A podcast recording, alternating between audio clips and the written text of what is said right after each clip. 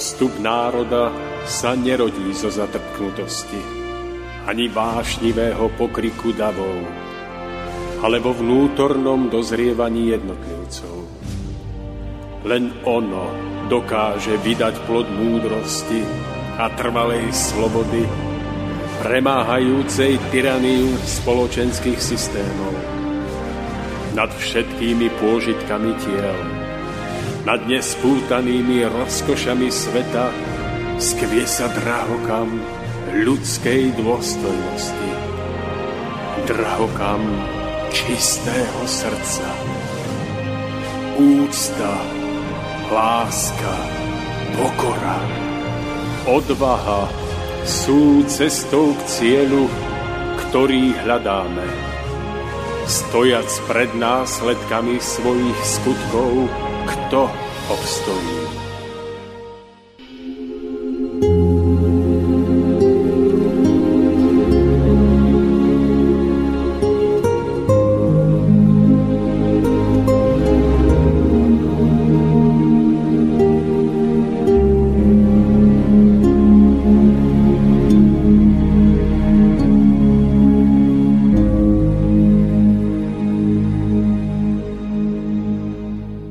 Predstavte si, že máte dve možnosti.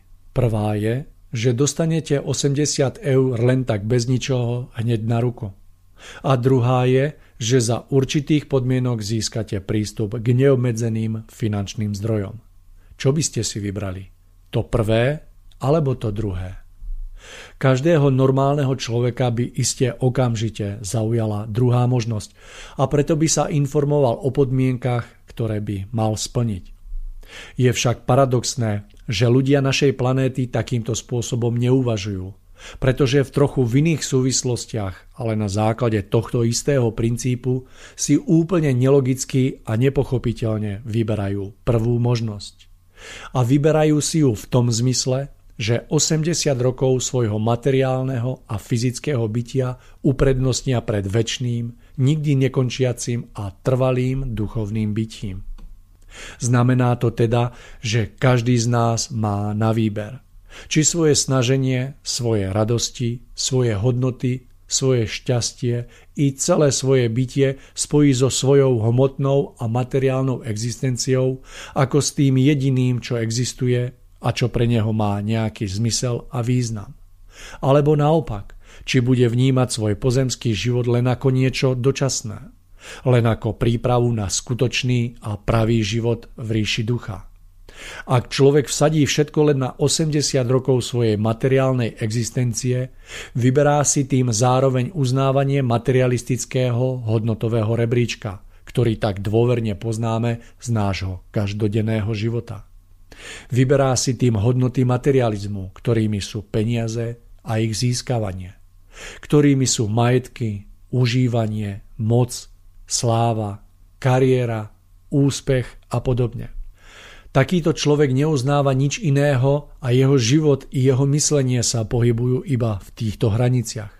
Z hľadiska svojej materialistickej filozofie si užíva plnými dúškami, ako sa len dá.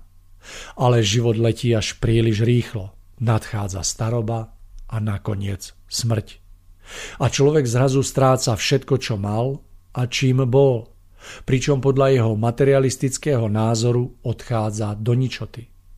A práve preto, že podľa neho definitívne skončí v ničote, si treba počas aktívneho života maximálne užiť. To je prvá možnosť. Druhá možnosť spočíva v tom, že človek si je schopný uvedomiť, že ľudský život má predsa len oveľa vyššiu hodnotu, než je jeho 80-ročné jestvovanie na zemi. Že celé naše bytie nie je vôbec vtesnané do úbohých 80 rokov pozemského života. Že naše bytie je niečo oveľa veľkorysejšie, že siaha až k večnosti. Avšak dosiahnutie méty večnosti je podmienené osobnostným dosiahnutím tých najvyšších a najvznešenejších hodnôt ducha. Lebo presne tak, ako sa materialista v hmotnom svete musí cieľavedome snažiť o dosiahnutie materiálneho prospechu a materiálnych pôžitkov, rovnako cieľavedome a intenzívne sa musí človek ducha snažiť o dosiahnutie vysokých morálnych hodnôt a cností. Týmito hodnotami je spravodlivosť, čestnosť, ohľaduplnosť, vnútorná čistota, ušlachtilosť, snaha o poznávanie duchovného rozmeru bytia, snaha o poznávanie vôle stvoriteľa a snaha o nadobúdanie pevného a úcty plného vzťahu k nemu. Len najvyššia miera týchto osobnostne nadobudnutých kvalít, ako i duchovného poznania, môže človeku otvoriť bránu k večnosti. Bránu k večnému bytiu v ríši ducha, plnému, jasavého a nikdy nekončiaceho šťastia a radosti. Tá najlepšia rada, o ktorú v dnešnej dobe dbá málo kto, znie: zhromažďujte svoje poklady v nebi, lebo tam, kde je váš poklad, tam bude aj vaše srdce. Inými slovami povedané, zhromažďujte poklady večných a nezničiteľných hodnôt ducha, pretože len dostatočná kvalita a množstvo nazhromaždenia tohto kapitálu vám môže otvoriť brány Kráľovstva nebeského. Znamená to teda, že hodnoty, k akým prilnie naše srdce, sa stanú našim osudom. Osudom 80 rokov konzumne a požívačne poňatého života na zemi, alebo osudom večného bytia v prípade našej intenzívnej pozemskej snahy o nadobudnutie hodnôt ducha. Aby sme mali v celej veci úplne jasno, uvediem slova jednej pani, ktoré som náhodne zachytil cestou vlakom. Spolu so svojou známou viedla rozhovor o rôznych veciach a nakoniec sa rozhovorili o tom, že budú mať stretávku zo strednej školy po 40 rokoch. Spomínaná pani na to povedala asi toto: ja tam nepôjdem, pretože zasa tam budú všetci len chváliť, čo majú, čo dosiahli, kde všade boli a ako vynikajúco sa darí ich deťom. Mňa to už nechcem počúvať. Tieto slová staršej pani dokonale vystihujú hodnotový svet súčasného sveta. To sú hodnoty, ktoré pre neho znamenajú všetko a s ktorými sa chváli pri vhodných príležitostiach. Sú to však len hodnoty materiálne, ako sú majetky a peniaze, alebo potom hodnoty s matériou úzko súvisiace, ako je kariéra, postavenie, rôzne úspechy, spoločenské uznania, dovolenky, nové autá a mnohé iné možnosti toho, čo si všetko môže človek dovoliť. Do tejto pasce je chytené srdce väčšiny ľudí nášho sveta. Toto je všetkým, čo pre nich niečo znamená. Jedine dosiahnutie týchto vecí ich hreje pri srdci. Toto je ich poklad, na ktorý sú fixovaní. V skutočnosti sa tým však fixujú iba na vlastnú, úboho nepatrnú, zhruba 80-ročnú existenciu, po ktorej následuje ich duchovná poprava. Duchovná poprava osobnosti, ktorá uprednostnila 80 rokov pozemských pôžitkov pred večným a nikdy nekončiacim bytím. Takéto jednanie a takýto výber je v dnešnej duchovne prelomovej dobe vysloveným šialenstvom. Je hlúposťou, aká nemá obdoby. Je niečím tak absurdne neuveriteľným, že na to niet slov. Svet sa však zbláznil, pretože všade, kde sa len pozriete, ľudia jednajú a uvažujú len na základe takéhoto čisto materialistického, krátkozrakého šialenstva, limitovaného úbohými 80 rokmi ich života, po ktorých už v dnešnej vážnej dobe často prichádza definitívny duchovný rozsudok smrti. Ale tento rozsudok smrti by vôbec nemusel prísť, keby poklad a srdce ľudí boli ukotvené na správnej strane. Na strane ducha a v hodnotách ducha, ktoré sú večné a ktoré preto prepožičajú večné bytie každému, kto o ne usiluje. Ide skutočne o až príliš jednoznačnú voľbu, ktorá by mala byť pre každého normálneho človeka úplne jasná. A predsa náš svet a ľudia v ňom žijú v materialistickom ošiali, vyrážajúcom svojou nepochopiteľnosťou normálnemu človeku dých. Ale žiaľ, je to tak. A preto vystúpme z tohto kolotoča materialistického šialenstva, vymedzeného úbohými 80 rokmi života, a svoju dušu, mysel a srdce zamerajme k zhromažďovaniu hodnôt ducha, pretože ľudské bytie je oveľa väčšie a vznešenejšie než to, čo z neho urobí a robí bezduchý materializmus. Milí poslucháči, dnes máme 2. novembra 2021, je krátko po 14. hodine, no a my z pohodlia vlastných domovov začíname pre vás nahrávať 122. vydanie relácie Cesta vzostupu. Srdečne vás vítam v jej úvode a pevne verím, že nasledujúce myšlienky budú pre vás, rovnako ako tie predchádzajúce, uchopiteľné, podnetné a nápomocné na vašich cestách. Dnes budeme hovoriť na krásnu tému múdrosť ako schopnosť vidieť život v dlhodobých súvislostiach. Budeme hovoriť o tom, ako nás nevedomosť núti robiť rozhodnutia, ktoré prinášajú len momentálny a krátkodobý úžitok, no však na konci vedú k strate. Povieme si niečo aj o tom, ako múdrosť všetko vyhodnocuje z dlhodobého hľadiska a podľa toho volí priority a tým smeruje k skutočnému šťastiu. Obsah týchto slov si rozmeníme na drobné, hlavne na príklade výchove detí. Budeme tiež hovoriť o tom, čo pre skutočné a dlhodobé šťastie dieťaťa znamená krátkozraká výchova zameraná na kariéru a vysoký zárobok, no a naopak, čo znamená cituplná výchova, ktorá vedie naše dieťa predovšetkým k láske, k práci a pocitu k skutočnej užitočnosti, ktoré dieťa bude v dospelosti a na konci života skutočným víťazom, ak sa pozrieme na to, čo získalo a čo stratilo. Tak na túto krásnu tému sa dnes budem rozprávať s Tomášom, ktorého už mám pripraveného na telefonickej linke. Toľko môj úvod, Mário Kováčik je moje meno a od mikrofónu sa vám budem prihovárať aj dnes. Tomáš, želám vám príjemný deň a vítajte. Ďakujem pekne, Mário, opäť aj vám prajem nádherný večer. A nie len večer, ale aj celé toto už jesenno, skoro zimné obdobie. A teším sa, že budeme môcť našim poslucháčom priniesť do týchto jesenných večerov živenie v podobe našich slov, našej relácie, ktorá bude možno zase nejakou inšpiráciou pre duchovný vývoj. Verím tomu, že to tak bude, Tomáš, a veľmi sa teším na dnešné rozprávanie. Na dnes sme si vybrali, tak ako som to už spomínal, tému s názvom Múdrosť ako schopnosť vidieť život v dlhodobých súvislostiach. Takže ak vás môžem poprosiť, skúšte taký krátky úvod do tejto témy, odovzdávam vám slovo, nech sa páči. Mário, je to veľká taká otázka, téma, ktorú sme si vybrali a zároveň veľmi dôležitá, pretože my už tu niekoľko rokov v našich reláciách hovoríme o tom, čo je podstatou života z nášho pohľadu. Snažíme sa hovoriť o duchovnej ceste človeka, o našom vzostupe. A pri tom všetkom sa ešte patrí zvýrazniť, že to, čo možno v minulých reláciách tak rukolapne nevyniklo, že vlastne podstatou toho správneho duchovného napredovania je naša schopnosť vidieť a vnímať veci, vnímať život ako taký v súvislostiach. A to hlavne z dlhodobého hľadiska.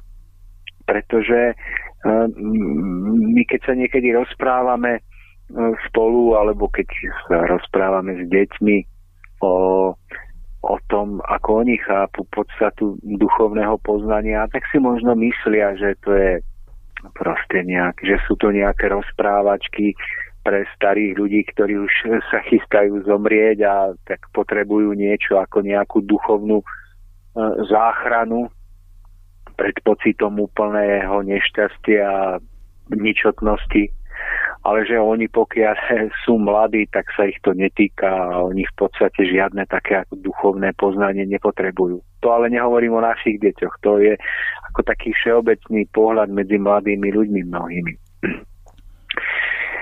A ja na to odpovedám, že nie, že skutočné duchovné poznanie to nie je iba taký seba ohlušujúci liek na ten prikrádajúci sa pocit straty zmyslu života, ale že duchovné poznanie je veľmi praktická vec. Je to skutočná sila, ktorá dokáže dať nášmu životu v mladosti, v okamihu prítomnosti skutočný zmysel.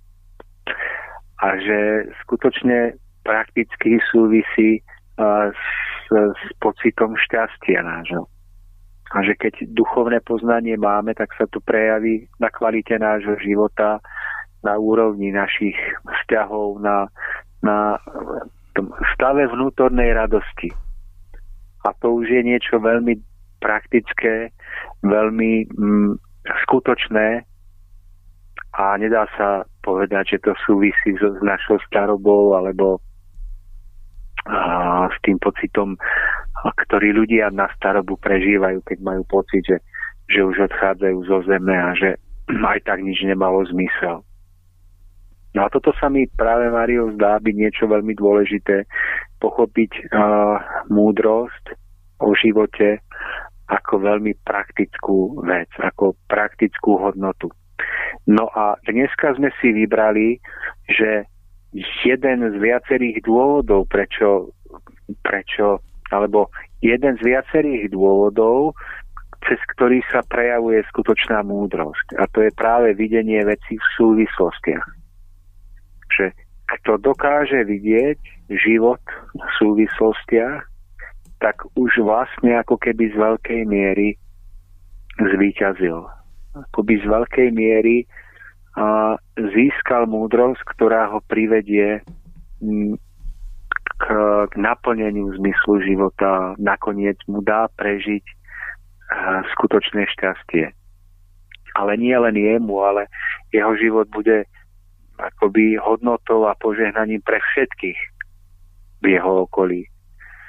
No a neviem, či je nejaký lepší príklad na to, aby sme sa zamysleli nad tou hodnotou videnia života v súvislostiach, či je nejaký lepší príklad, ako je nejaká taká životná niť, ktorá sa odvíja pri pohľade na naše deti z dlhodobého hľadiska.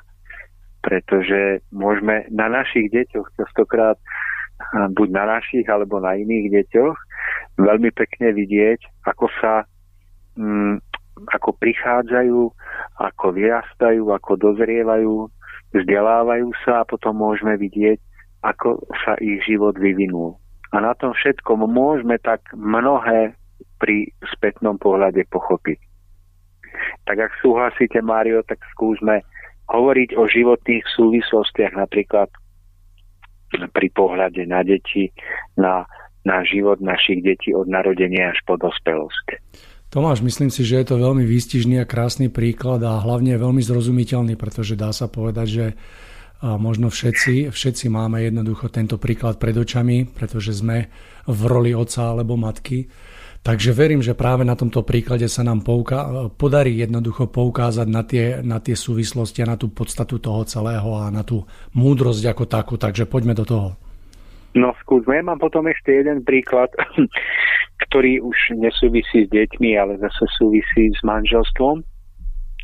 Ale skúsme na tom živote našich detí, že všimnite si, Mário, že v podstate tie deti akoby sú odrazom nás samotných v zrkadle života.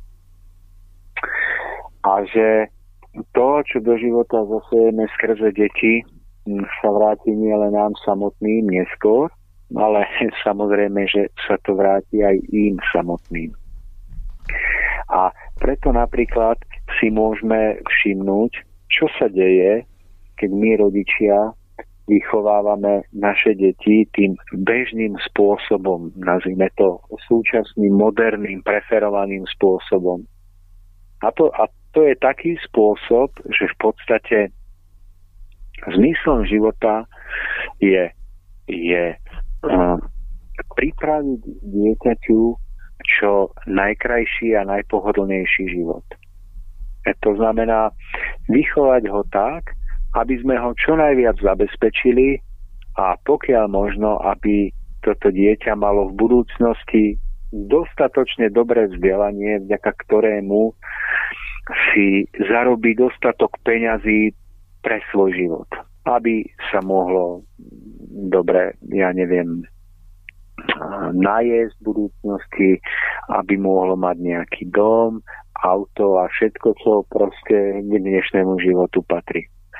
No a všimnite si, že vlastne rodičia častokrát tomuto cieľu podriadia úplne všetko. Všetky iné hodnoty. Čiže napríklad takéto dieťa v podstate sa ani častokrát nemôže rozhodnúť, čo bude v živote robiť, akú prácu bude vykonávať, pretože už mu zvonku častokrát rodičia, alebo starí rodičia, alebo skrátka ľudia z okolia nanútia, vtlačia, čo bude robiť, čomu sa bude venovať, v akom smere sa bude vzdelávať. A aké to bude vzdelanie? Aká to bude cesta? No samozrejme, taká, ktorá vyniesie dosť peňazí. Ale otázka, že či dieťa bude pri takejto ceste skutočne robiť niečo, čo ho urobí šťastným, čo urobí šťastným potom všetkých ľudí v jeho okolí, tak takáto otázka nie je na programe dňa. Takže samozrejme dieťa sa pod vplyvom okolia akoby nechá dotlačiť do kúta a prispôsobí sa. No a ovocím toho je, že ono mohlo mať nejaký veľký talent alebo veľký dar, robiť niečo s láskou, robiť niečo naplno, ale ani o tom nevie.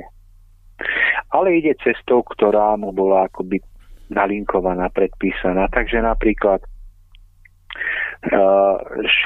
človečika, z ktorého by mohol byť vynikajúci, vymyslím si príklad, vynikajúci hudobník, ktorý by svojimi skladbami alebo interpretáciou skladieb mohol poznášať ľudí na zemi, tak z takéhoto človeka je, dajme tomu, právnik.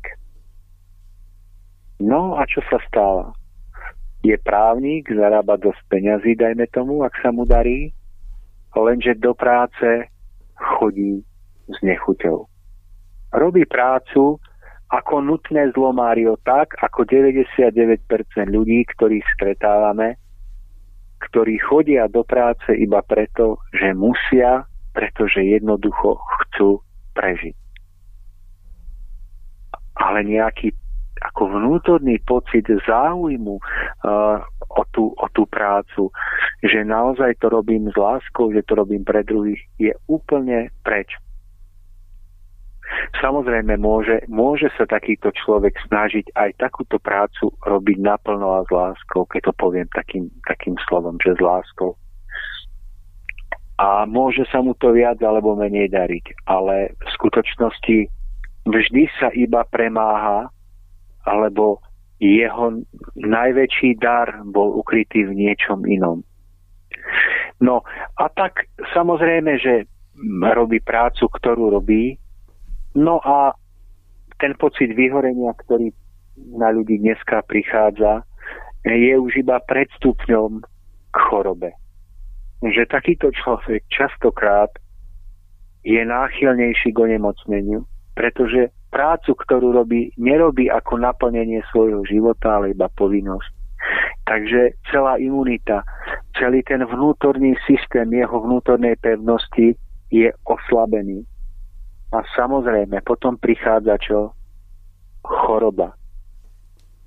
Skôr alebo neskôr, viac alebo menej nápadne. Je to veľmi častý úkaz, keď človek nenájde zmysel svojho života. Iba robí niečo z povinnosti, z nanútenia kvôli vonkajším výhodám. Strata zmyslu, oslabenie imunity, prichádzajúca choroba. Alebo náchylnosť na chorobu. Samozrejme, čo pokračuje ďalej? Ten vnútorný pocit takéhosi nenaplnenia vedie človeka k tomu, že je nespokojný aj vo vzťahoch.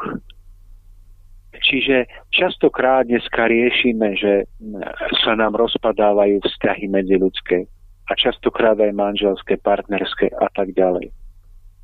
Áno, pretože človek, ktorý jednoducho nenašiel zmysel svojho života, nežije pre hodnoty, ktoré hýbu jeho vnútrom, iba bol navlečený do nejakého behu života, že budeš robiť lebo toto, lebo zarobíš.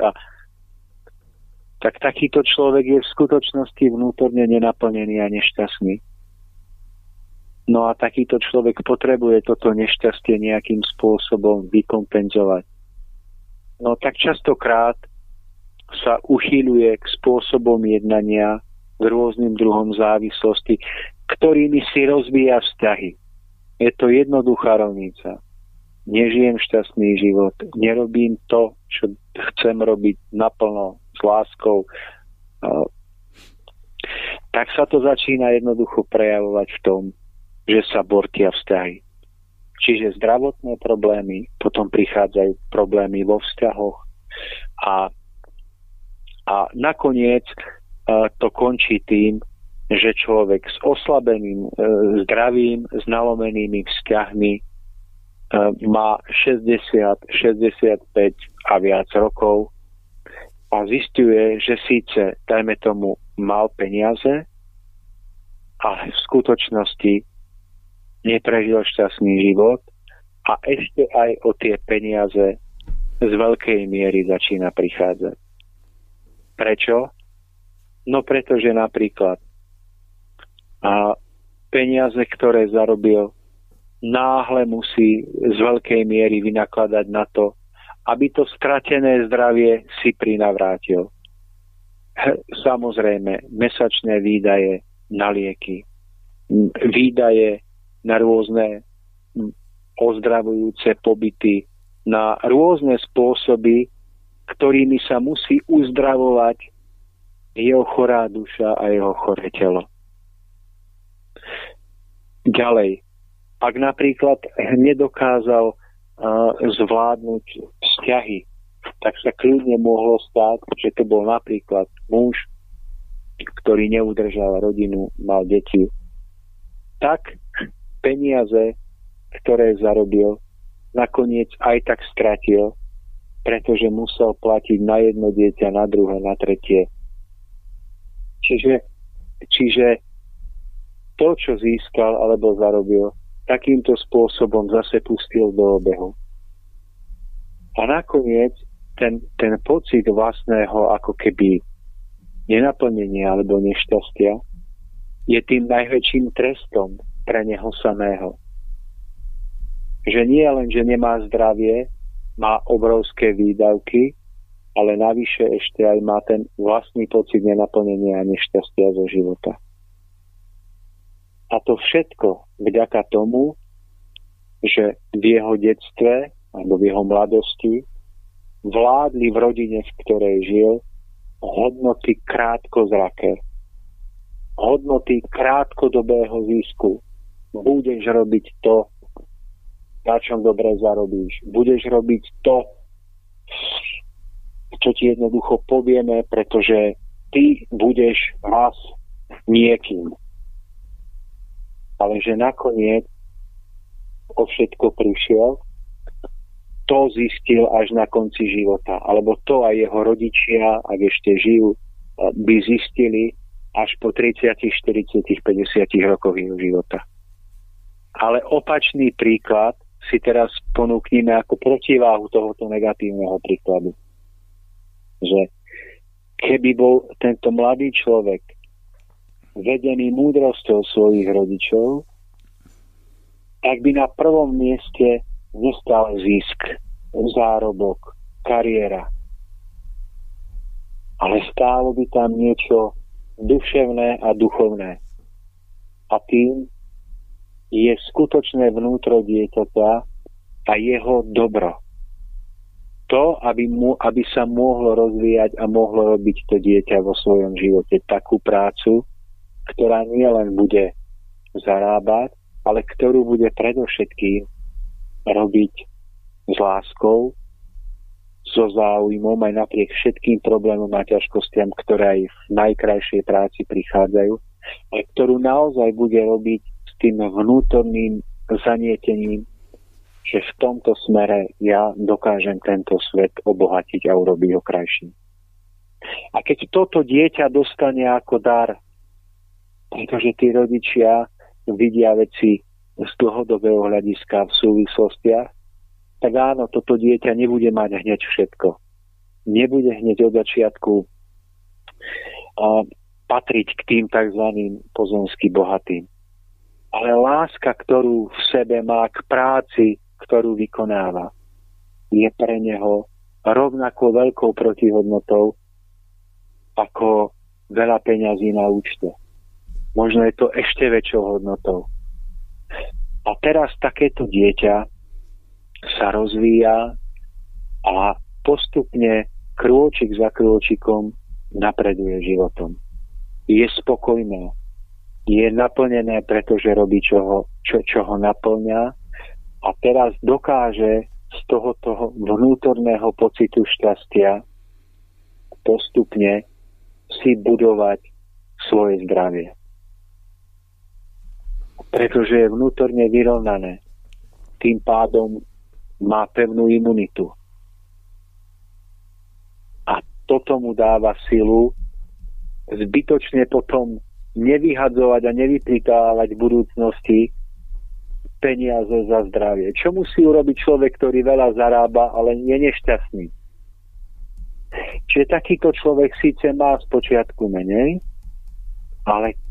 ale postupne si buduje svoje kráľovstvo, má pevný základ svojho života v pevnej imunite, ktorá skutočne úzko súvisí s naplňaním vlastne svojho životného poslania.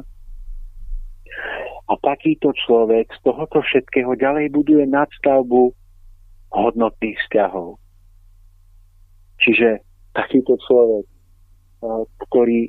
ktorý bol navyše vedený s láskou od svojich rodičov, tak dokáže tou svojou múdrosťou si správne vybrať životného partnera. No a vďaka tomu dokáže potom vytvoriť novú rodinu s novým rodinným zázemím, kde potom vlastne ten pocit je šťastia zo života, toho obyčajného ľudského, ale zároveň veľkého šťastia, ešte viacej stúpa. U človeka, ktorý možno uprednostnil peniaze a kariéru, to začína padať, pretože on má peniaze a všetko sa mu bortí pod rukami. Ale tento človek, ktorý išiel cestou ducha, duše, uprednostnil vnútro nad hmotu, tak takýto človek začína stavať tú nadstavbu pevných vzťahov. A začína to rodinnými vzťahmi. Nájde si partnera, partnerku možno v živote. Spoločne dokážu vytvoriť pevné rodinné zázemie a stavať na tom ďalej a ďalej. No a teraz, Mário, čo si myslíte, že keby ste na vedľa seba postavili už akoby v predstave na konci života toho, kto išiel iba za kariérou, za peniazmi a za slávou, ale zarábal viac, a vedľa neho postavili toho, kto uprednostnil ducha, dušu, lásku k veci, pekné postupnú cestu nahor. Keby ste postavili týchto dvoch ľudí, hoď tento druhý by zarábal menej v živote. Kto bude skutočne bohatší a kto bude chudobnejší? Tomáš, je to veľmi krásna otázka. Ja by som na ňu odpovedal jedným takým príkladom, pretože vy, keď ste mal tento vstup, tak sa mi vlastne vyjavili pred očami obrazy toho, čo rozprávate, že je to dneska tak rozšírené, že naozaj tá nevedomosť nás núti jednoducho vo výchove viesť tie deti tým spôsobom, ktorý ste opísali, ktorý sa dlhodobého hľadiska naozaj vedie človeka ako takého do veľkého nešťastia, naozaj do stavu, kedy to zdravie je podlomené, tie vzťahy sú podlomené. A ja to poviem na jednom veľmi pekne krásnom príklade, ktorý som si začal všímať už v 18 rokoch a týka sa môjho dobrého kamaráta, ktorý dneska zastáva istú pozíciu, ktorú nakoniec tejto odpovede poviem. A pamätám si, keď som mal 18, on netuším o 6 alebo 7 rokov starší, odo mňa mal 25, práve skončil právo. My sme vlastne ako keby vyrastali v jednom vchode v bytovke spolu, takže sme mali možnosť istú časť svojho života kráčať vedľa seba a bol to človek ako keby z partie generačne vyššej. Oni boli veľmi početná partia a nás tam tak brávali, takže som smel nahliadnúť do ich spôsobu života. No a on vtedy skončil právo. No a mal spolužiaka, veľmi dobrého kamaráta, ktorého som v tom čase tiež poznal. No a spolu skončili a on bol v Bratislave, myslím, že prišiel ho pozrieť tak za 2 roky už na novom Mercedesi. Obrovská jednoduchá advokátska kancelária, peniaze sa hrnuli, nový Mercedes. No a tento môj dobrý kamarát jednoducho sa vozil na žltej MBčke, nezabudnem na to nikdy. Presne viem, ako jednoducho napredoval až po dnešný stav, pretože smel som byť v živote ako tak troška vedľa neho. Dneska je predseda Ústavného súdu Slovenskej republiky. A ten jeho kamarát je úplne na mizine. A on bol pre mňa už v tých časoch takej mladosti príkladom toho, že uprednostil, keď to povieme po našom, hodnoty ducha a išiel veľmi pomalými krokmi. Má za sebou 20-25 ročnú prax. V Mikuláši má meno, jednoducho naozaj to robil veľmi dobre. Vždy, keď som potreboval, ma prijal, vždycky sme sa poradili, vedeli sme sa vrátiť do starých časov mládežníckych a tak ďalej a tak ďalej. No a oni dvaja mi boli takým príkladom toho, že ako to vyzerá vo výsledku. Tak jeho život jednoducho posunul na túto pozíciu, je štvrtý najvyšší ústavný činiteľ Slovenskej republiky a tento jeho kamarát viem, že jednoducho je v dlhoch, pretože tá cesta, ktorú on zvolil, síce na začiatku priniesla obrovské množstvo peňazí, ale za tú cenu, že jednoducho sa robili tam veci také, aké sa robili. Nie je dôležité teraz ako nejako to širšie hovoriť, ale na tomto príklade, ktorý je pre mňa taký veľmi príznačný v mojom okolí, by som to rád poukázal, že naozaj keď sa uprednostnia tie hodnoty ducha, teda sa dá do popredia tá múdrosť, s ktorou je to dneska tak troška veľmi slabé, pretože keď sa rozhľadnem okolo seba, tak väčšinou som svedkom toho, že ľudia vykonávajú prácu, pretože musia. A keď narazíte na človeka, ktorý svoju prácu miluje a robí ju s radosťou, tak je to ako keby ste ho hľadali s lampášom za bieleho dňa. Väčšinou je to v oblasti napríklad materskej škôlky, čo sa stretávam, tie žienky naozaj sú tam veľmi šťastné a jednoducho tú lásku potom rozdávajú tým deťom a verím, že tak vytvárajú tiež alebo prispievajú k tomu správnemu základu, aby to dieťa sa ďalej vyvíjalo. No a som presvedčený o tom, že keď sa uprednostnia hodnoty ducha, tak jednoducho tá cesta je potom úplne o niečom inom a smiem si to prežívať aj na ceste vlastnej dcéry, ktorá bude mať za chvíľku 20 rokov, je prváčka na vysokej škole. A vlastne vo výchove to bola moja manželkina premiéra, takže prakticky plody, ktoré zbierame, sú ako keby také premiérové, že v úvodzovkách neviete, čo sa udeje, ale smiete to na tej ceste v tom spätnom účinku vnímať a pozerať na to, že aká bola tá sejba, ten čas a vlastne aké hodnoty sa uprednostnili. A poviem to ešte na jednom krásnom príklade, kedy dcéra prišla za mnou domov a vtedy mi odhalila veľmi krásny rozmer, ktorý bol potvrdením toho, že sme ako keby stavili na dobrú kartu, ak to môžem tak povedať, že mala vždycky cez leto brigádu a robila v oblasti gastronómie. No a tento rok ako keby bol taký slabší. No a ten júl vyzeral tak, že tých hostí tam nebude veľa. Tak dcéra prišla za mnou a s takým rozhodnutím a povedala, že vzhľadom k tomu, že tých ľudí tam nie je veľa, tak jednoducho v auguste, na konci júla dám výpoveď a august si užijem jednoducho peniažky, ktoré som si zarobila v júli, len preto, pretože by som to cítila, že si ich nezaslúžim tie peniažky. To znamená, z nejakého iného pohľadu sa núkala možnosť zarobiť peniaze bez práce. A ona si zvolila túto cestu, ja som jednoducho ju tak podporil a ona išla za tou pani riaditeľkou toho komplexu a bolo nádherné, to bolo ešte v tom, že pani riaditeľka, keď si vypočula tie dôvody, tak jednoducho naozaj ju v tom podporila, myslím si, že sa prvýkrát v živote s tým stretla.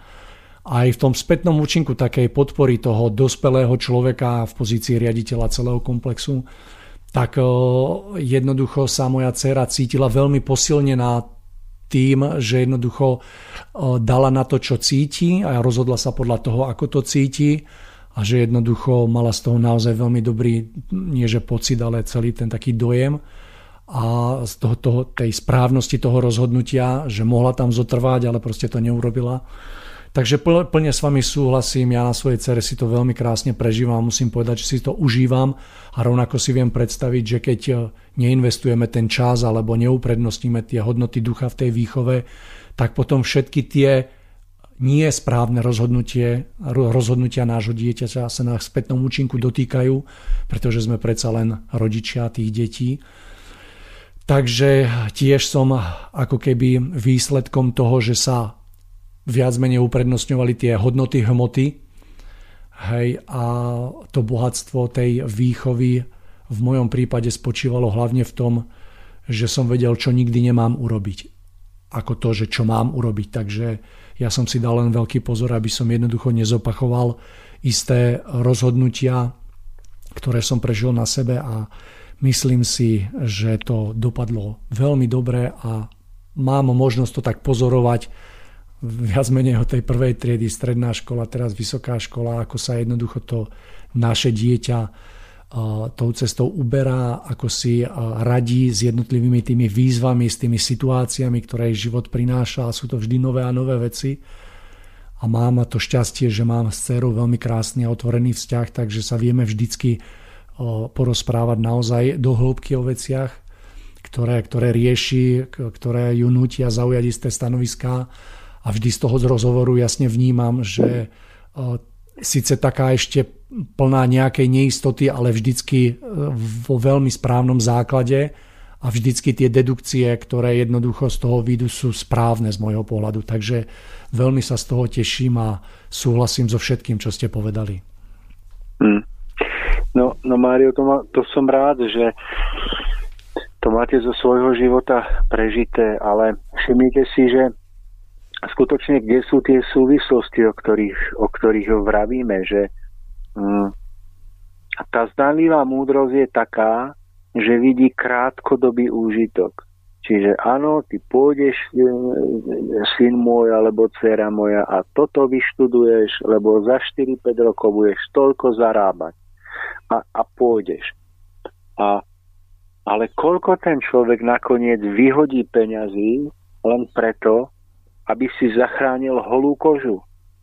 Že v súčte života, keď to potom pozorujete v horizonte 30, 40, 50 rokov, koľko on vyhodí peňazí za to, aby zaplátal diery po svojom nešťastí. A to je tá hlúposť života, že áno, on síce zarábal nie 1000 alebo 700 €, on zarábal 2,5. No lenže koľkými zbytočnými vecami sa obklopil, ktoré iba zaťažili jeho dušu? Koľko zbytočného luxusu si doprial, ktorý bol nezdravý? A koľko potom musel vynaložiť na to, aby skutočne zaplátal diery po prázdnote svojho života? Koľko peňazí? Veď si všimnite, Mário, aké obrovské peniaze musí človek vynakladať za nesprávny spôsob života. Veď to sú, keby sme to dali v súčte, ja neviem, ľudí, ktorí žijú na Slovensku, tak to sú 100 milióny. Čo ľudia musia zaplatiť za to, že sa rozhodli uprednostniť hmotu nad duchom a nad tým, čo budú robiť naozaj s láskou. Tak a opakom toho je tá múdrosť a videnie vecí v súvislostiach. A toto urobí iba múdry človek, múdry rodič. Keď teda hovoríme o vzťahu k dieťaťu, lebo mu povie, dobre, tak počúvaj, tak nemusíš ísť na to právo alebo kde, tak buď kvetinárkou.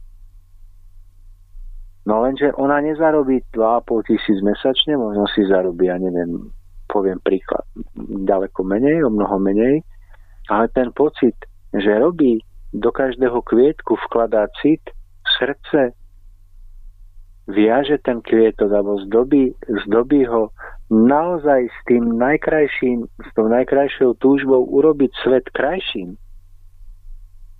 No tak toto samotné šťastie ju lieči. A ona ani nemusí zarábať potom mnoho, pretože ona správnym nastavením svojho života ani nepotrebuje mnoho vyhadzovať. Ani nebude musieť. A v súčte života na konci, keď sa pozrieme na príbeh jedného aj druhého človeka, tak vidíme, že ten, kto bol zdánlivo chudobnejší, je na konci bohatší ako ten, kto bol na začiatku bohatší, ale uprednostnil hmotu a uprednostnil vonkajšie veci nad vnútornými.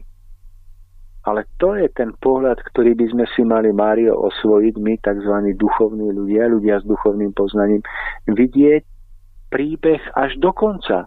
Nehodnotiť ho krátkodobo, ako sa nám javí v horizonte dnešného a zajtrajšieho dňa, alebo v horizonte tohto roku a ďalších 5. Ale pozrime si na tie príbehy až do konca. Poďte. No nie, povedzte. To som chcel dodať, že práve s týmto pohľadom, ktorý práve hovoríte, je potom potrebné nastaviť isté veci vo výchove. To znamená, že výsledkom toho by malo byť, že napríklad naše dieťa, keď nám vyjde z podrúk a ujde do toho života, tak vieme, že má, že má v sebe tie hodnoty ducha vytvorené, že na nich stavia. Hoc bude len ako keby postavené na štartovaciu čiaru toho života, ale že tie hodnoty sú v nej vštepené. To znamená, že má hodnotu práce vštepenú do seba, nejakú poctivosť. Mne sa veľmi páčilo, keď to smiem vidieť vo výsledku, že čo je zadarmo, proste nie je vzácne, že dcera sa nevybere cestou, ktorá je ľahká, že sa mi podarilo do nej vštepiť jednoducho, že naozaj, keď má možnosť sa rozhodnúť, nech si vybere ako keby takú túšiu cestu. A mal som možnosť už v tomto krátkom čase počas tej práce na strednej škole vidieť, že ona jednoducho tieto všetky rady dokázala prijať tak, a že si ich hneď aj odskúšala. A jednoducho naozaj prišla do obdobia vysokej školy a má množstvo vlastných skúseností, ktoré jej potvrdili to, čo napríklad rodičia hovorili a čo ju učili. A vidím, aké je to potom také jednoduché. A tá väzba potom s tým dieťaťom je tak silná, že naozaj nemusíte dieťa ani vidieť, ale ste s ním tak vnútorne spojení a všetky tie jeho rozhodnutia, to jej napredovanie, to jej úsilie, tvrdá práca, tá poctivosť, že to smiete jednoducho nejako vnímať, tak nás to vnútorne tak naplňa, že to sa ťažko opisuje slovami. Takže ja sa veľmi teším z toho, že to tak je a že naozaj je veľmi dôležité tú múdrosť tam jednoducho vniesť do toho a vidieť to všetko v takých dlhodobých súvislostiach. Áno. A preto, Mário, my nehovoríme o tomto všetkom len preto, že chceme, aby sa naši poslucháči nám uverili a povedali, že veríme v posmrtný život.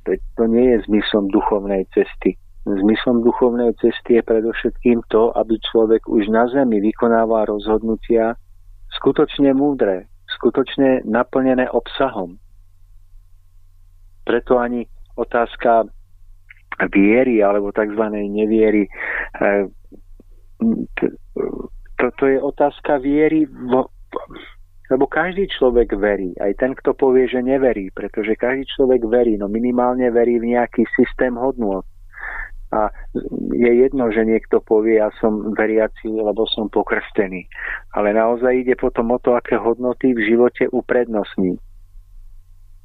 A to hlavne v tých každodenných a najdôležitejších rozhodnutiach. A my sme si zvolili príklad, aké hodnoty uprednostníme sami v sebe a vo vzťahu napríklad k našim najbližším, v tomto prípade k našim deťom. A tam sa ukáže všetko, či sme veriaci, alebo v aké hodnoty veríme.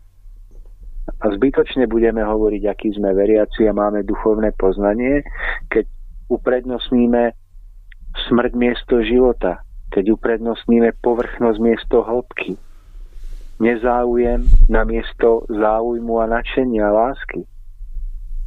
A ja som sa nedávno stretol tiež akoby s jedným človekom, ktorý vravel, že pýtam sa, čo deti vaše? Áno, deti študujú. Akože človek s duchovným poznaním má, čo študujú? No, informatiku, počítačmi robí. No a to tak ho bavili, áno, počítače, že také nadšenie mal. No, že oni nie, ale že jednoducho tak medicína, právo alebo počítače, že proste čo iné. A tak som si iba v duchu povedal, no čo iné? No možno 1 500 000 iných možností, ale to sú možnosti, ktoré by musel ktoré proste sa ukážu iba vtedy, keď uprednostníme cit a lásku a srdce nad nad peniaze. No a potom skutočne to tak je, že ja si občas prípadám, ako keby som žil v nejakom inom svete, lebo ja som skutočne vo svojom živote mal tú možnosť robiť veci, ktoré ma naplňali. Čiže v mojom živote som si vždy prijal robiť buď výtvarnú činnosť, alebo prácu s ľuďmi v zdravotníctve, niekde tam, kde treba ľudí ošetrovať, nejako im pomáhať. A tak som jednoducho išiel touto cestou. A ona sa z krátkodobého hľadiska javila byť ako ťažká, ako strašná. Možno ma až ľutovali ľudia, ktorí, neviem, dobre vyštudovali a zarábali veľké peniaze. Áno, aj mňa život viedol a rôznym spôsobom ma pokrútil a mi povedal, dobre, tak ešte nebudeš robiť to, čo by si robil tak rád. Budeš možno, že musieť chvíľku trpieť, niečo pochopiť, niečo si očiniť. Ale to šťastie je, že keď človek sa akoby vnútorne nasmeruje robiť to, čo robí naplno, čo robí s najväčším záujmom, láskou, čo robí najlepšie, ako vie, tak prejde obdobie nejakého očisťovania a život mu dopraje, tak teraz už choď a rob a skrášľuj tu ten život na zemi najlepšie, ako dokážeš. Áno, niekedy musíme prejsť rôznymi cestami, nejakými medzistupňami, je to prirodzené. Ale nakoniec smieme robiť skutočne svoj život poňať ako poslanie. A ja to hovorím, pretože to prežívam. Že ja naozaj ráno stávam a nejdem do roboty. Alebo nejdem do zamestnania takzvaného, že idem tam kvôli peniazom. Ale ráno stávam a teším sa, že idem robiť prácu, ktorá ma čaká. Prídem z práce domov a teším sa na ďalší deň, že opäť budem môcť ísť pokračovať v diele.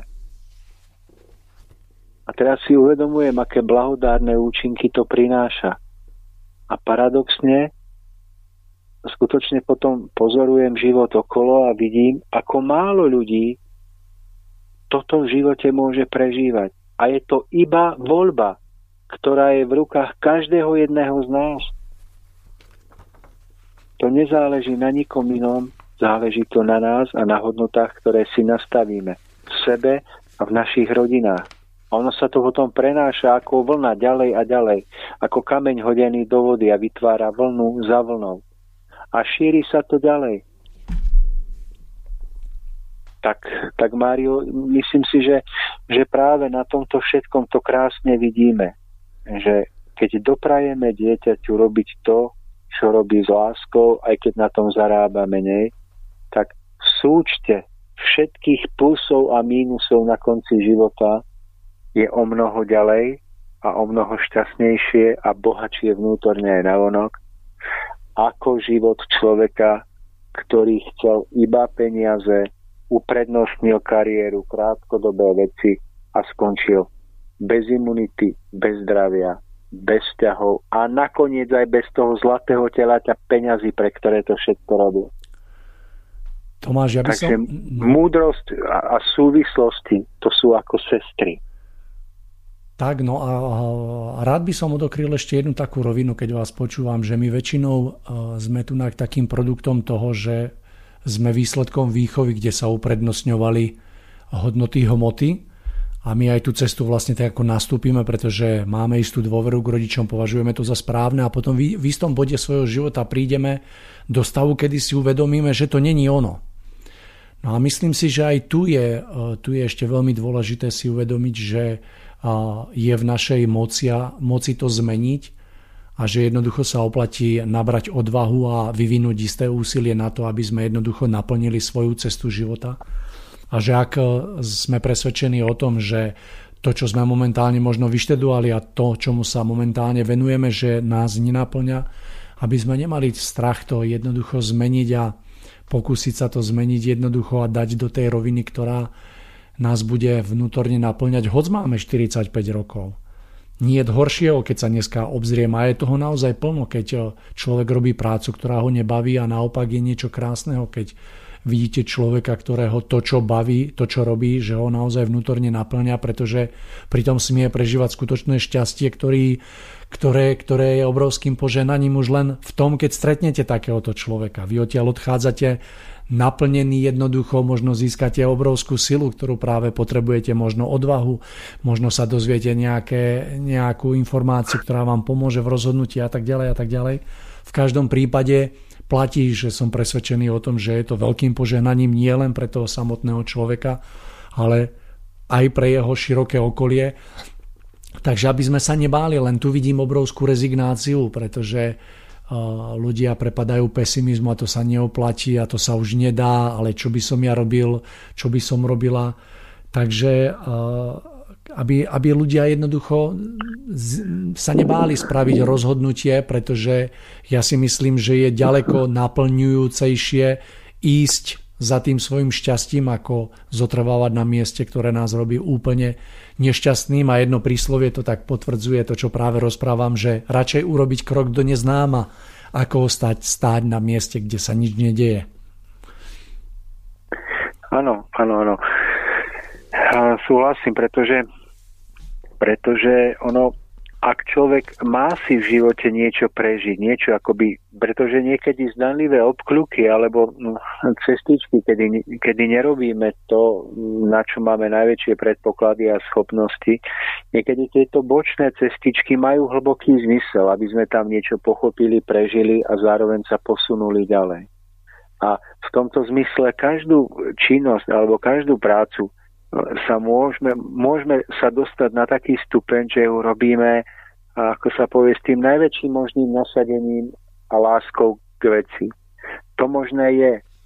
A potom sú ale situácie, že človeku sa skutočne ujasňuje jeho životné poslanie a začína vnímať, že v jednom, v dvoch alebo v troch smeroch by sa dokázal nájsť. Každý to môže mať inak. Niekto úplne jasne to vníma od detstva, chcem byť lekár a ide za tým. Alebo vníma ako Michelangelo, že on chce byť sochár.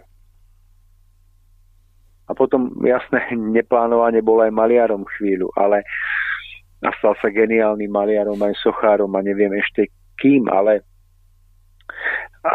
že nakoniec to jasne to vnímal a nakoniec to dotiahol do absolútneho majstrovstva. A môžeme mať výhrady voči jeho dielam, že prečo všade zobrazoval samé nahé postavy, ale to teraz nechajme bokom, ale jasne vnímal, čo chce, prečo prišiel a stal sa géniom vo svojom odbore. No a ja si myslím, že niečo podobné je tu aj pred nami, že keď budeme vnímať všetko v súvislostiach a budeme pozerať na konečné dobro, na konečný stav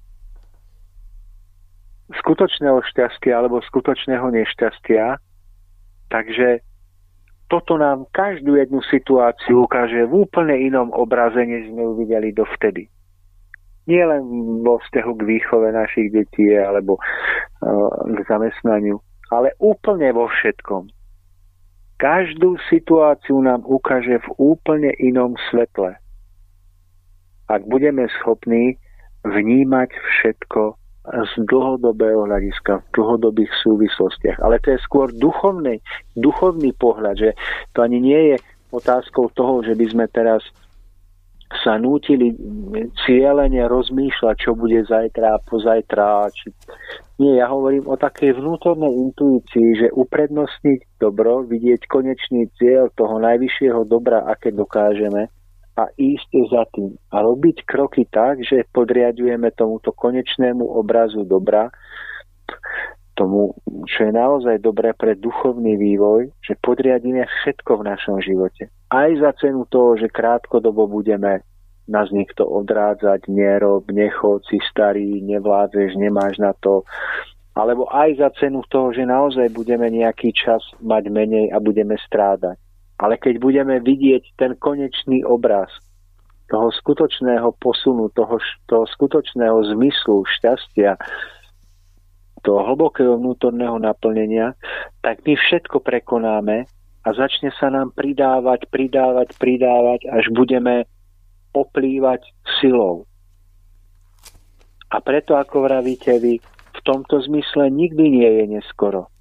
Nikdy nie je človek tak neschopný a slabý, aby nemohol urobiť aspoň prvý krok k tomuto cieľu.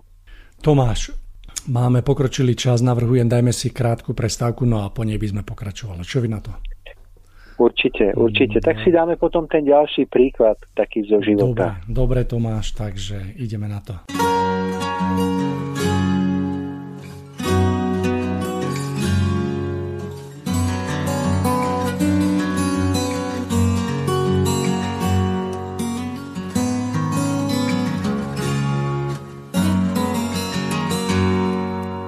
Dávno vykvet hrách, já chodil po horách a dlouze námět na písničku hledal.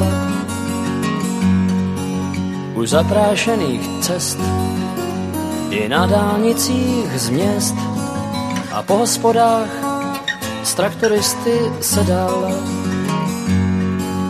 Na poutích vesnické zábavy viděl jsem a všude hráli muziku, co uši unaví. Z rádia hity, co znali.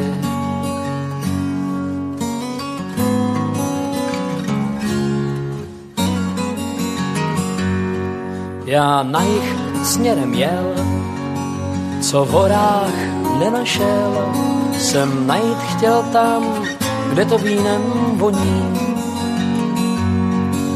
Až na jedný z těch cest já potkal město měst, housle zpívají a cymbál v zlatě zvoní.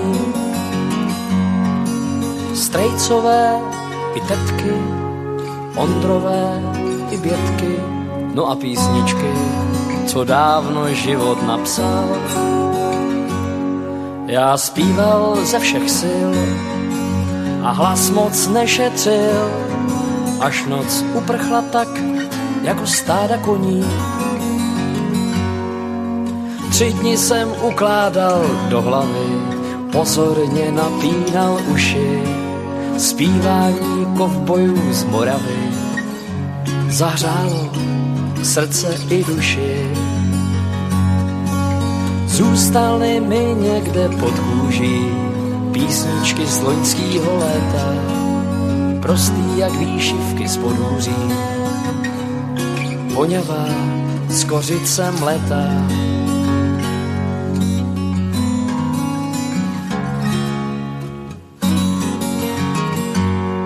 Já už nic nehledal, jen usedl a psal a den chutnal jak nedozrálá slíva. Na cestě někam dál pak k srdci jsem si vzal, že dobře je tam, kde si každej zpívá. A jedno je co, hlavně když si zpívá.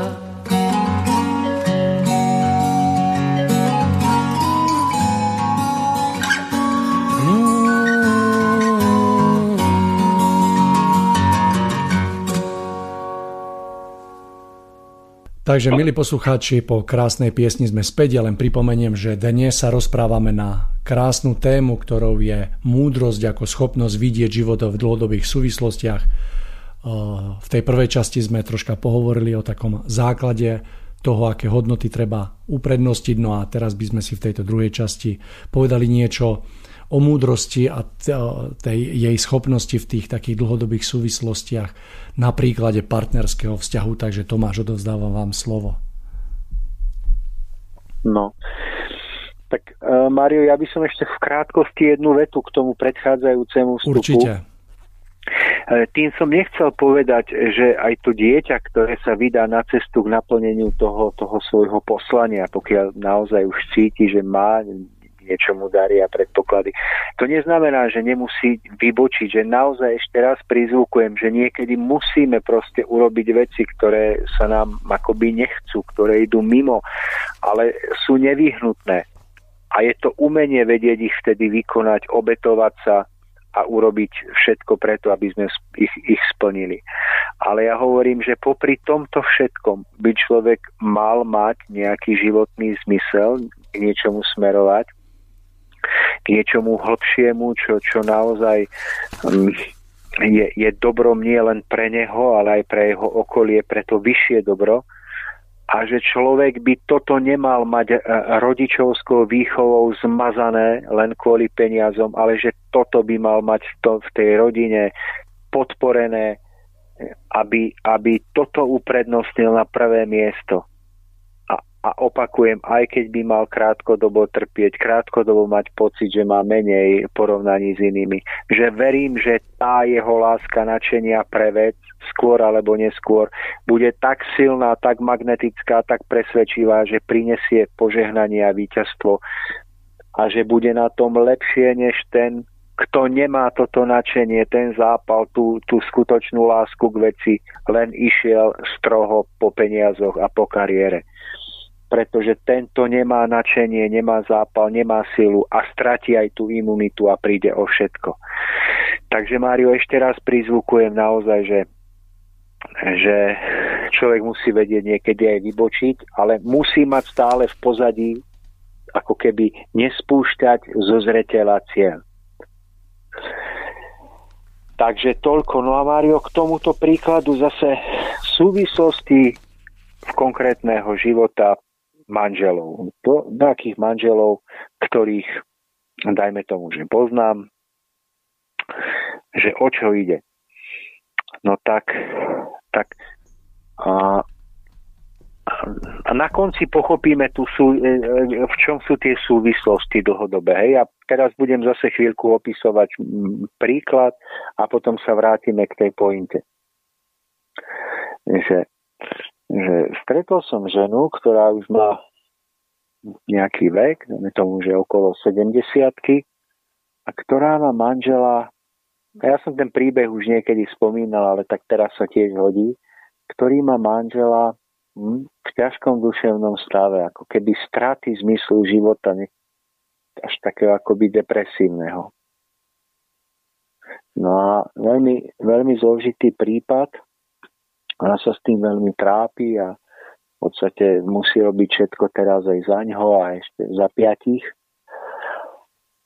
5. No a nevie si s tým poradiť, nevie si s tým pomôcť. No ale vždy akoby také v pozadí medzi riadkami niekde prevláda, že tak to musím robiť navyše, lebo ešte aj za ňoho a no, akože mám to ťažké. A fakt teraz to nepreháňa, že má to ťažké.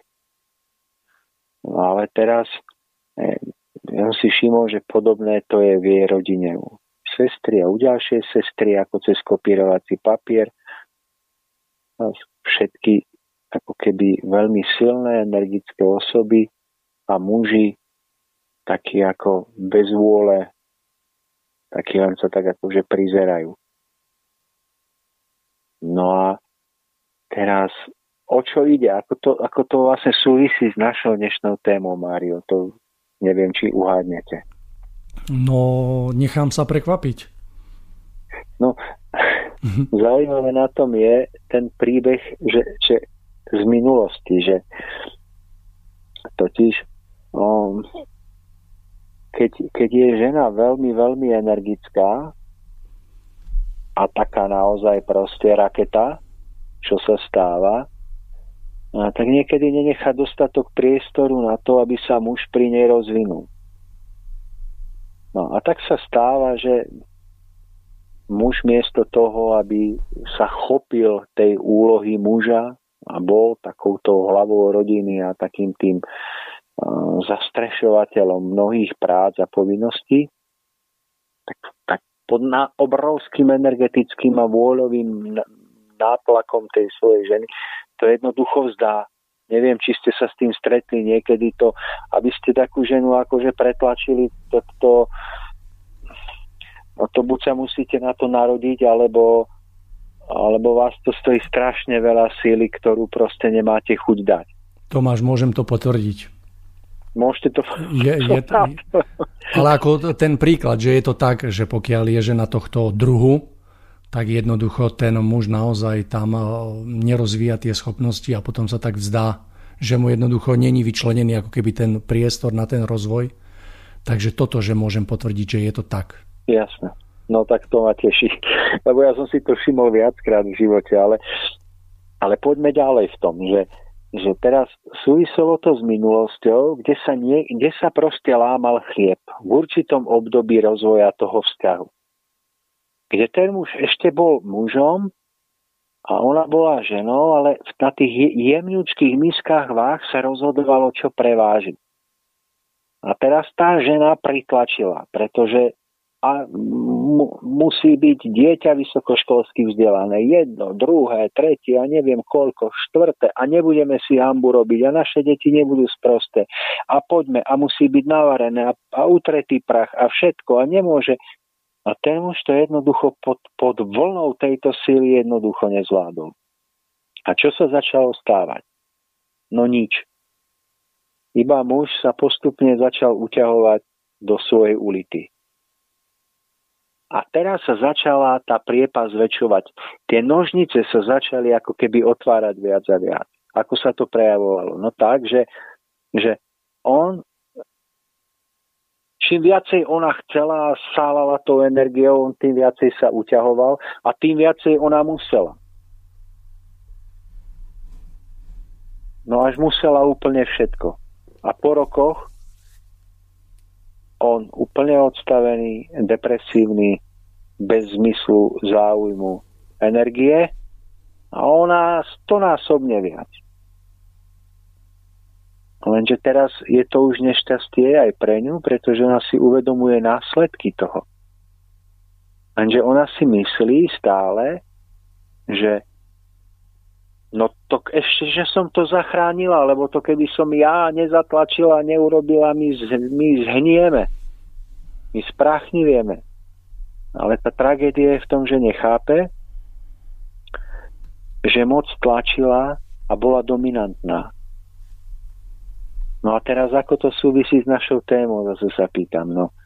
No tak, že ona v tom období ich rozvoja, ich vzťahu, niekedy pred desiatkami rokov, keď sa lámal ten chlieb, nevidela súvislosti a preto dopadla takto. Aj on, aj ona. A v čom sú tie súvislosti? No v tom, že zase videla všetko z krátkodobého hľadiska, krátkodobého úspechu. Lebo si povedala, musí byť navarené, musí byť prach utretý, deti musia mať vysoké školy, musia. To sú tie zdánlivo veľké ciele každej úspešnej rodiny, aby hanba nebola.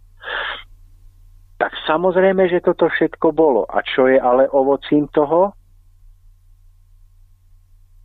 Skoro rozpadnuté manželstvo, odstavený muž, prečerpaná ona, deti, ktoré načerpali tento vzor, pomaly choré, pretože tiež v tomto kolobehu idú ďalej, musia zarábať, musia mať peniaze, aby sa nezahambili v rodine a tak ďalej. Už sú aj oni choré z toho prečerpania. A samozrejme, vzor matky sa dedí ďalej, čiže dominantná žena, stále viac a viac chradnúci muž, žiadna harmónia, žiadne vyváženie.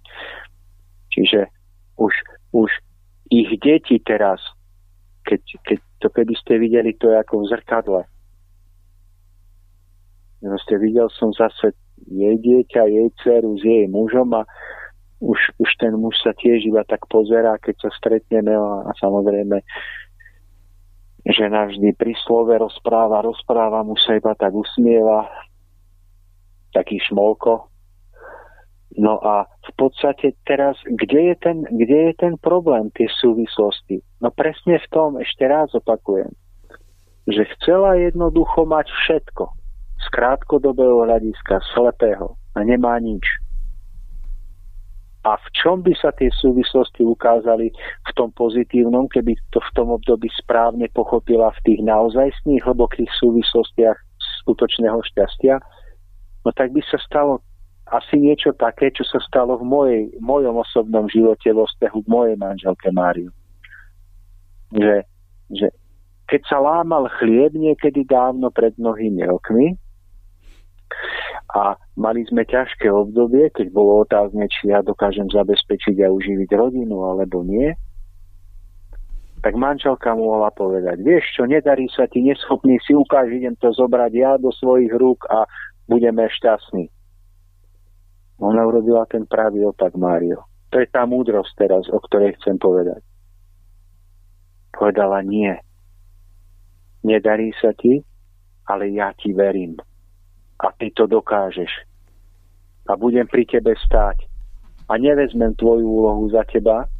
Budem trpieť, kým bude treba, lebo verím, že to jednoducho dokážeš. A vtedy sa zlomil zase chlieb, ale nie tým spôsobom, že by mne začalo byť odoberané a že by nastával ten odtok, ale začalo sa pridávať, lebo som vedel, že moja žena, manželka mi verí, že pri mne stojí. A teraz cítim, ako sa to požehnanie života postupne vracia každým dňom späť, Mário. Že ona nemusí tu ma obchádzať a proste robiť za mňa veci, ale že môžem s jej podporou a posilou dobíjať ten pozemský chlieb, starať sa o to, čo treba. A mal by som viac a lepšie, priznávam, samozrejme. Ale viem, že toto je princíp života, keď takto žena podporí muža. Ale to je tá súvislosť, o ktorej hovorí Mário, tá múdrosť vidieť veci v súvislosti, a že tá žena neuprednostní krátkodobý úžitok, že idem, aby som ja namiesto toho muža dačo. Nie. Vidí dlhodobý cieľ, vidí psychiku toho muža, ktorá, keď ju podporí, tak z dlhodobého hľadiska prinesie 1000-násobný úžitok, viac, než keby sa ona išla zodrieť na 2 úväzky, aby všetko zachránila. A toto sú tie súvislosti. Toto je tá schopnosť vidieť okom ducha. Nie okom tela, ktoré vidí iba teraz idem, lebo teraz zarobím a budem mať a nasýtim sa. To vidí telo. To vidí oko tela. Ale oko ducha vidí v súvislostiach, vidí, čo je naozaj dobré pre duchovný rozvoj jednotlivca, vzťahu a celého spoločenstva nakoniec. A teraz je to zaujímavé, Mário, a to už vám dávam slovo, že my sme si vybrali 2 zatiaľ súvislosti z nášho každodenného života, kde sa múdrosť ukazuje v súvislostiach. Ale je ich milión, Mário. Milión by sme mohli veci takto uviesť ako príklady. Kde my dneska žalostíme na to, v akom svete žijeme, v akých vzťahoch žijeme, akí sme chorí. Ale nie sme schopní otočiť 3 strany v knihe nášho života naspäť a pozrieť sa, čo sme to urobili predvčerom, pred rokom, pred 15. Aké rozhodnutia sme to zasiali, čo sme uprednostnili. Prečo sme nevideli dlhodobé duchovné dobro ako tú najvyššiu prioritu? Ten cit zmyslu života, z ktorého pramení prežitie šťastia. To sú tie súvislosti. Tak som sa snažil, Mário, teraz tento príklad vám ponúknuť, lebo naozaj som sa s ním nedávno stretol, že a smutné, že tá žena to nechce. Lebo keby som jej aj teraz po rokoch povedal, že no ale čo ak bola chyba v tom, že ste chceli všetko a ak nemáte nič, tak sa urazí, Mário, urazí. Že čo ja, však nebyť mňa, tak rodina zomre, tu deti vzdelanie nemajú. Tak môžete byť iba ticho a nechať všetko, nech sa vyvíja ďalej a nech sa každý musí, žiaľ, častokrát ponaučiť na svojom vlastnom živote. Tak. Kiež by sme mali väčšiu schopnosť sa poučiť zo všetkých tých rozhodnutí a naozaj vnikať troška do hĺbky tých dejov, ktoré nás obklopujú. Ja si myslím, že človeku je to stále predostrené pred tvár, len akoby nechceme potom siahnuť a volíme ako keby takú neviem či ľahšiu cestu, alebo ako to nazvať. No, myslím si, že na príčine je práve to, že sme ešte stále veľmi pyšní, aby sme jednoducho nahliadli do svojich životov tak, a šťastný človek, ktorý to dokáže, pretože dokáže v tej sebareflexii jednoducho prehodnocovať veci a stávať sa čoraz múdrejším, čo sa prejavuje potom v jeho jednotlivých rozhodnutiach, ktoré ho v živote vedú potom v poznaní v tých súvislostiach takým šťastnejším koncom a k tomu šťastiu nakoniec. Takže ja želám, aby sa nám to všetkým darilo a verím, že táto relácia bude k tomu veľmi nápomocná, že tak dokážeme jednoducho, ako ste to krásne nazval, otočiť 3, 4, 5 strán nášho života dozadu a smieť sa tam pozrieť, ako to bolo a hľadať tú súvislosť medzi tým, ako je to teraz, pretože je to zákonitý následok toho a môj život je takisto, Tomáš, plný jednoducho takýchto obrátení sa späť a načrení do tej minulosti a hľadania v tých súvislostiach.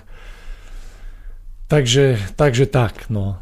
Pekný príklad ste uviedol, hej, je to krásne. Mário, toto je taký šivý, čo úplne som si tak ako sama dotkol a opakujem, že tento vzor, čo my žijeme, nič, iba náš vzor sa prenáša ako vlny vo vode. To je ako hodený kameň do vody a vytvára vlnu za vlnou. To znamená, ide to z nás na deti a z ich detí na ich deti. Áno, je to tak, môžem to potvrdiť. Ak to niekto nezastaví, tak toto je tá kliatba. Chápete, že to, ak to niekto nezastaví, tak to ide ďalej a ja to už pozorujem tým, že nemám 15, ale zatiaľ ani 100, ale už dosť na to, aby som mohol pozorovať to v živote, že to, čo vidím na 70-ročnom človeku, vidím na jeho 50-ročnej dcére alebo synovi a už sa to začína ukazovať na ich deťoch. Na 30-ročnom vnukovi, presne tak. Je to tak. No. Chápete to? A tam sa ukazujú tie hodnoty, že napríklad, ja neviem, ja som si to teraz tak nejak uvedomil za tieto dni, že my môžeme napríklad tráviť čas s našimi blízkymi, tak napríklad s našimi deťmi, že chceli by sme ich veľké veci naučiť, niečo veľkolepé im odovzdať, hej, ja neviem, samozrejme väčšinou ohľadom pozemských vecí, žiaľ. Ale keby sme im aj nejaké veľké duchovné poznanie chceli odovzdať o živote, o jeho zákonoch, o súvislostiach, tak si všimnite, zase teraz prichádza na rad ten duchovný pohľad, že ak sme hlúpi, tak to urobíme tak, že no a teraz ti poviem, milá dcéra alebo milý syn, a je to takto. A čo má to dieťa z toho? Nič. Je to iba prázdna informácia.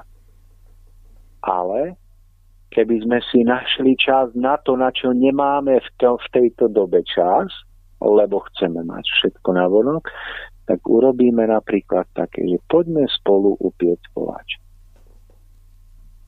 Poďme spolu niečo uvariť dobrého. Milý syn, milá dcerka. A robíme a bavíme sa. A nič veľkolepé tam nemusí padnúť, žiadna veľká veta. Ale nájdeme si na seba čas zajtra a pozajtra a o mesiac. A robme to takto niekoľko rokov. A potom, Mário, príde tá koruna múdrosti, že jedna veta, ktorú poviete potom svojmu dieťaťu, zakorení 1000-násobne hlboko. Prečo? Lebo je tam vzťah. Je tam cit lásky a dôvery, budovaný množstvom nenápadných krôčkov, ktoré vedú k veľkému cieľu. Ale to nemôže byť to prvoplánové poučovanie. To musí byť ozajstná krása vzťahu a radosti jedného s druhým, z ktorého potom vyplynie príležitosť hovoriť, rozprávať sa, odovzdávať si to veľké poznanie o zákonoch aj slovách, v príbehoch. Takto sa dajú deťom odovzdať veľké hodnoty aj o prírode, o tom, že príroda nie je iba tá hmota, ktorú vidíme, ale že je plná rozprávkovo krásnych bytostí, ktoré nevidíme našimi očami. A toto sú tie súvislosti, že podľa toho, koľko času si na seba nájdeme, podľa toho, koľko si darujeme seba samého, seba samých, tak podľa toho si môžeme odovzdať aj skutočné poznanie o živote a múdrosti. A všimnite si, že všetko deťom dáme. Dáme im tie peniaze, dáme im to vzdelanie, vysokú školu, všetko. Len im nedáme seba samých. Nedáme im svoj čas, nedáme im priestor na rozhovor. Áno, a potom deti majú všetko a rozpadnuté vzťahy, lebo im rodič nestihol dať v seba samého. Nestihol im v tých rozhovoroch darovať tú múdrosť o živote, ktorú on sám možno spoznal, pochopil a ktorú práve v tých okamihoch darovania sa pri hre, pri varení, pri spoločných prácach mohol odovzdať. Áno, tak potom prežívame súčasnosť. Všetko a nič. Milióny a peniaze, ktoré človek stráca na platenie alimentov, na problémy so zdravím, na toto všetko. Čiže, Mário, toto by som bol rád, keby naozaj sme dokázali. Ukázali sme, či jeho ducha sme deti. Ale naozaj nie svojimi ústami, alebo tým, že budeme proste tárať o duchovných hodnotách, ale že duchovné hodnoty uprednostníme spôsobom nášho života. Hodnotami, ktoré uprednostníme na úkor iných hodnot. Takže, Mário, neviem, či som bol dosť rozumiteľný, alebo nie. Tomáš, myslím si, že áno, a rovnako sa pripájam k tej viere, že aby sa nám to stále čoraz viac a viac darilo. Myslím si, že aj prichádza doba, kedy sa opäť hodnoty ducha budú dostávať do popredia a budú tvoriť ten jediný a správny základ, ktorý jednoducho, z ktorého potom vyrastie úplne všetko. Aj plnohodnotní ľudia, plnohodnotné vzťahy. A že sa láska bude šíriť medzi nami, takže verím, že to tak bude. A my naozaj potrebujeme troška pomoc z hora, ktorá prichádza. Takže veď si, Mário, predstavte strom ešte, ak môžem, že strom, ktorý rastie, ja neviem, na lúke niekde, že vidíme jeho peň, vidíme jeho korunu, jeho listy, možno plody. Tá skrytá súvislosť je vedieť si uvedomiť, že polka toho istého stromu rastie smerom nadol pod zem, v neviditeľnom ako keby svete. A toto vidieť, tento strom, nie len tú časť, ktorá rastie nad zemou, ale aj v jeho hĺbke. V každej jednej situácii, do ktorej prichádzame. Vedieť, vidieť druhú polku skrytých súvislostí, tak, ako sú korene stromu skryté pod zemou. Pekný obraz.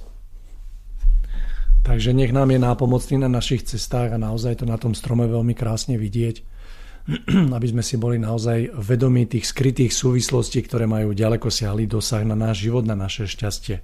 Tomáš, náš čas sa naplnil, takže chcem sa poďakovať za to, že ste si opäť našli čas a boli ochotní sa s nami podeliť o váš pohľad dnes na tému múdrosť ako schopnosť vidieť život v dlhodobých súvislostiach, a pevne verím, že tu odznelo veľa krásnych myšlienok, o ktoré sa dá oprieť, o ktoré sa dajú zužitkovať a ktoré sa dajú zakomponovať do našich rozhodnutí a ktoré budú postupne tvoriť čoraz viac a viac akože našu súčasť života, že potom z toho bude, ako sa povie, skvétať šťastí. No, Mário, ja ďakujem, samozrejme nechcem sa opakovať, ale vždy rád na novo, že zase aj vy ste si našli čas, že sme sa spojili napriek povinnostiam, ktoré máte, a ja by som bol veľmi rád, keby sme, neviem ako to vy vidíte, ale keby sme opäť nechali priestor, dajme tomu vám, zase nejakú reláciu o vašich postrehoch ohľadom očkovania, ako sa situácia vyvíja z vášho pohľadu, čo nového ste sa dozvedeli. Prípadne zase pán Šupa, keby sa mohol nám tu objaviť, tak neviem, ako to vidíte, aby som sa potešil. Tomáš určite vieme takýto vstup spraviť, môžeme to pripraviť, no a v nasledujúcej časti alebo častiach sa môžeme podeliť o naše, takže nakontaktujem aj pána Šupu, opýtam sa, ako je na tom. Ja tiež by som sa vedel s niečím podeliť s takým pohľadom vzhľadom na tie uplynulé dni, no takže uvidíme, hej, dáme dokopy a pripravíme ďalší sled relácií pre našich poslucháčov. Dobre, Mario. Takže ešte raz ja sa lúčim a ďakujem aj našim poslucháčkam a poslucháčom. Verím, že im to snáď aspoň niečo dalo. Ja väčšinou hovorím bez veľkých príprav. Mám v hlave 1-2 myšlienky, ktoré by som chcel vždy rozobrať, takže dúfam, že to nám nejak poslucháči prepáčia.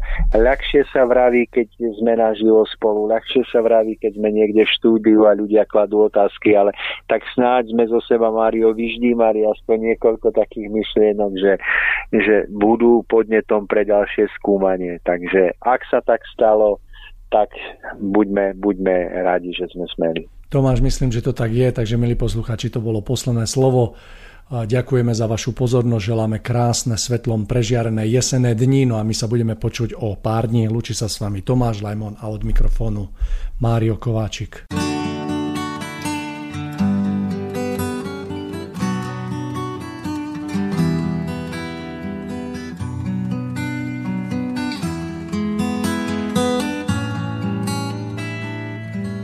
Ještě mi chvilku zpívej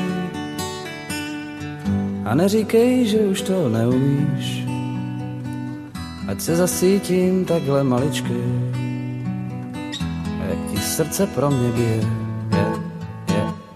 Ještě mi aspoň chvilku zpívej, ať můžu sladce ztrácet vědomí a utopit svůj rozum ve vlnkách té hloupoučké melodie. Tak jen zpívej, kdo ví, co bude za 3 vteřiny. Někdo nás vyfotí přes panel, zbudou jen 2 stíny na zdi. Když zpíváš, je mi jak dávno v bezpečí babiččiny peřiny. A nemám strach jen o to jediný, že už bude konec prázdnin.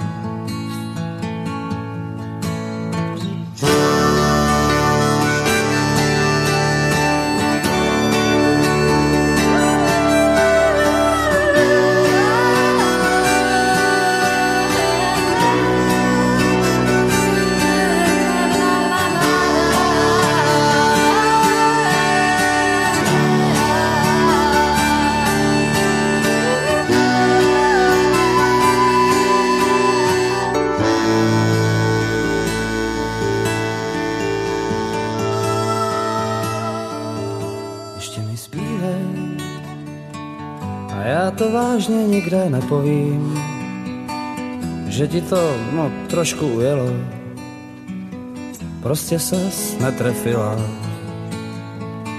Muzika není pro každého, jen pro ty, co mají uši hladový. A mě už v uchu hrozně kručelo a ty jsi mi ho tak hezky nakrmila. Prosím, prosím, ještě zpívej, ať zapomenu všechny rozumy.